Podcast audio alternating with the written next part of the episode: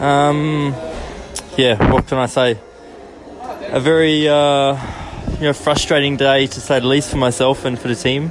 Um, you know, we, we should have really been up there today, but it wasn't to be. Unfortunately, we had a uh, alternator failure there around midway during the race, and uh, we had to spend around 40 minutes and, and lose around 25 laps in the pits. So uh, it was really unfortunate. We were looking so strong and so good. Our strategy was uh, paying off well, and we were for sure the fastest car on track, especially in the end of the race. Um, you know, ending up with the fastest lap by a, a nice little margin with myself. So uh, you know, very unfortunate, but uh, still a couple of laps in the bag. Hopefully, we can bounce back in uh, Shanghai, another new track for myself. But uh, yeah, a little bit frustrating here in in uh, Fuji. Um, could have been our day today, but uh, in the end, it wasn't to be. So yeah, we shall try again in Shanghai in a few weeks. Thanks.